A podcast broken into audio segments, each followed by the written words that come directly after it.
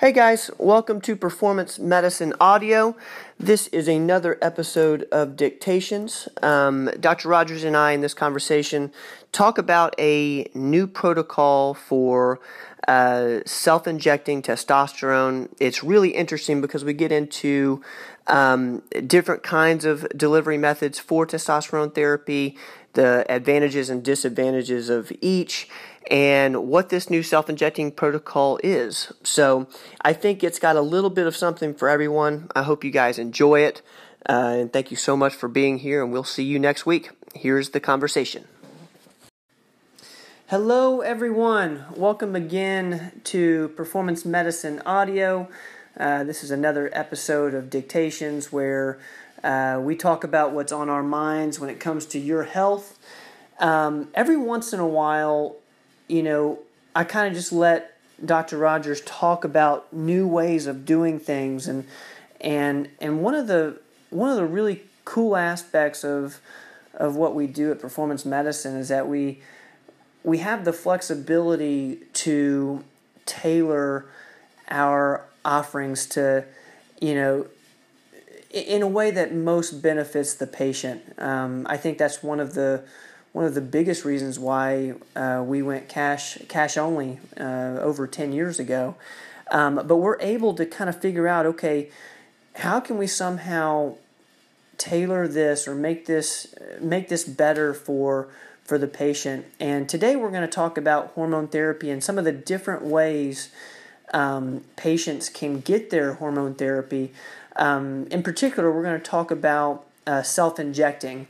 And uh, before I go any further, I'm going to let Dr. Rogers kind of um, talk this out because because um, he knows better than I do uh, about uh, self ejecting, why we're doing it, um, why it might be more beneficial for the patient. Uh, so, Dr. Rogers, I'm going to let you kind of take a, a, hold of the mic here and, and rock and roll.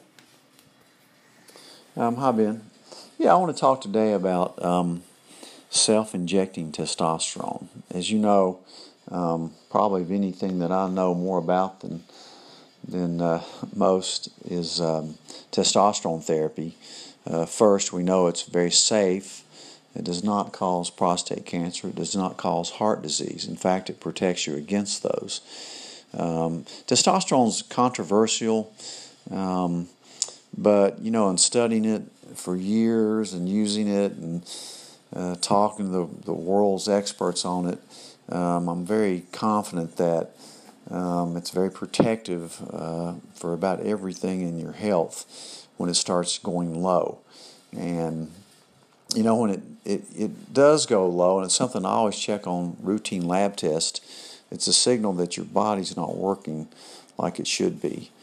Um, but through the years of different types of testosterone administration, of course, um, you start out with creams, which I have found not to be that effective over the years. I just hardly any any male is on a testosterone cream anymore. It's just um, it's number one, it's expensive. Number two, it's messy. Number three, you can transfer it to your family, and number four, it just plain doesn't work that great.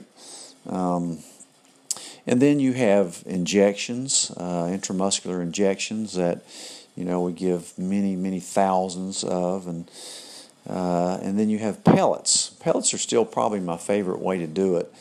Um, I do probably six pellet cases a day in my offices. Um, it kind of gives you a nice even release, but nonetheless, I have a lot of people that don't want to do pellets, um, and they want to do injections. Of course, you can get injections at the one of the offices, but I also have a lot of people that self-inject because um, it's probably a little more economical, and that way you don't have to go into an office, you know, every week to get your injections. There's a lot of people that do testosterone replacement out there. There's centers for it, but what I find is that it's very expensive. They require you to come to their office once a week which is inconvenient. You know, time is a precious commodity, and you, you know, you, especially as you get older, you'll learn this. But you really want to not spend a lot of your time waiting for things. Um, but so there's a lot of people that that do testosterone replacement, a lot of times I'll wonder if they're really doing it right and monitoring the things that need to be monitored. But um, there's one thing I can guarantee at Performance Medicine, we're doing it right. And we're not only looking at just testosterone, we're looking at other things too for your overall health. That's probably the difference between coming here and getting hormone replacement and going somewhere else. It's just a hormone replacement center. Is that we look at everything. We're looking at your overall health, not just you know pumping you full of hormones. And we're not overdosing you on hormones. And we're we're checking, for example, like on men, is it um, converting to estrogen, which is can be bad for men. Uh, so, um, one thing that I'm doing now uh, on a lot of people is subcutaneous uh, testosterone injections twice a week, where you self inject yourself with a tiny needle that's uh, um, a lower dose, but you do it twice a week. One problem with the the once a week intramuscular injection is number one, it, it can be kind of painful. Uh, number two, it can kind of wear out after you know five days or so. The peak is usually at about day two to three, and then by the time you get your next injection at, at day seven, a lot of times you you lose kind of the effectiveness. And so what I've found is that you can inject it at a lower dose subcutaneously right underneath the skin in abdomen or flank. It's very easy to reach. Um, it gives you a more even dose. There's less conversion to estrogen, and you can do it at home. Um, there's also different forms of uh, testosterone that you can use. Um, the main forms are testosterone cypionate, and then there's a testosterone enanthate that some people prefer. It's a little longer acting. Sometimes I'll use it when people get acne with uh, testosterone cypionate. Um, or too much of bumping of your hematocrit, your red blood cell count. Um, there's another long acting form of testosterone undecanate that I don't use much of. They use it in Europe some, but it's not used here in the U.S. much at all. Uh, but what I've come up with is a blend of, and I have to get this compounded. I've come up with a blend of 80% cypionate and 20% enanthate that seems to be a little smoother. And I give it subcutaneous, uh, in other words, right underneath the skin with a tiny needle.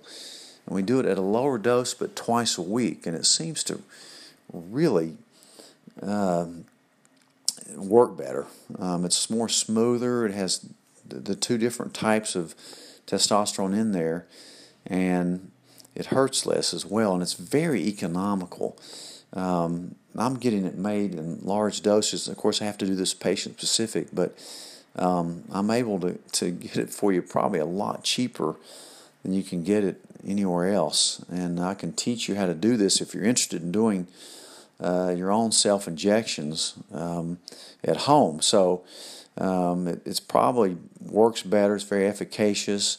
It's probably going to be cheaper for you and um, save you a lot of time and effort. So think about uh, coming in and talking to me or one of my nurses or nurse practitioners uh, about this new blend of subcutaneous uh, testosterone for you to self inject with. Um, I've had very little complaints and all really, really good things to say about it. So, um, at Performance Medicine, we're trying to take care of you and look at everything. But this is another thing that's uh, we've added to our armamentarium and uh, that you might be interested in.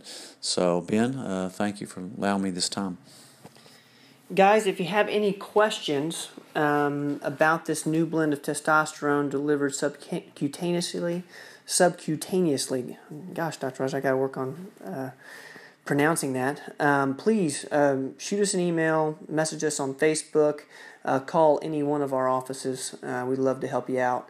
Um, anyways, Dr. Rogers, thank you for your time today and explaining that for us. Uh, guys, thank you for being here. And uh, as always, we will see you next week.